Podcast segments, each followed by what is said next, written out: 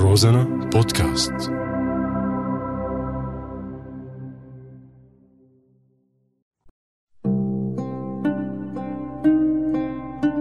بعدك على بالي. عم تصرخ بأعلى صوتك يا أهل الشام يا تجار الشام لك يا أهل النخوة والشهامة والشرف يا أهل المروة الدم بالغوطة للركب والبيوت مقابر سكانها. عم يجاوبك الصدى ما في حدا. عم تصرخ يا عالم يا بشر يا إنسان يا شريكي بالأرض. سوريا عم تندبح عم يجاوبني الطمع. هيك الله رايد. أنا بدي أعيش. عم تصرخ يا سكان الأرض. عم تشوف أولادنا أشلاء وبناتنا سجناء وزينة شبابنا بالمعتقلات. عم يجاوبنا السياسي محاربة الإرهاب أو لا بتصير تدور على وشك بين وجوه الناس المدفونة بالحياة. تنسلخ عن كل معتقداتك وإيمانك. وإنت عايش الظلم وبس حاسس فيه. إنت مالك يتيم. طالما القهر أبوك والعجز أمك. وكل ساكت عن ظلمك تاجر. مختصر مفيد. التاجر مو فاضي لتفاهة تهجيرك ولجوءك وقصفك واعتقالك وموتك.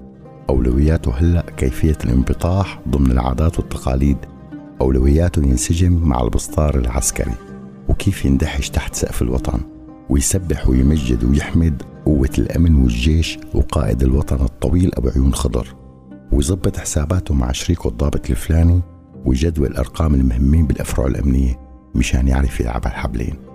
تجار الشام ما بيفرقوا عن تجار حلب وإدلب ودرعا يلي عايشين بقلب الشام أو بمناطق سيطرة النظام. لساتهم عم يخدموا النظام بكل إخلاص. هيك منوصل للنتيجة لا تندهي. ما في حدا. ما في حدا. بس في أمل. بس في أمل. بس في أمل.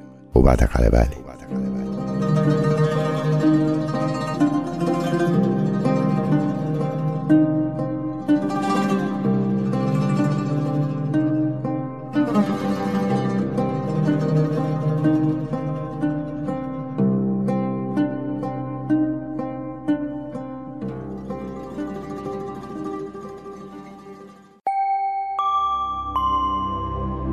روزانا بودكاست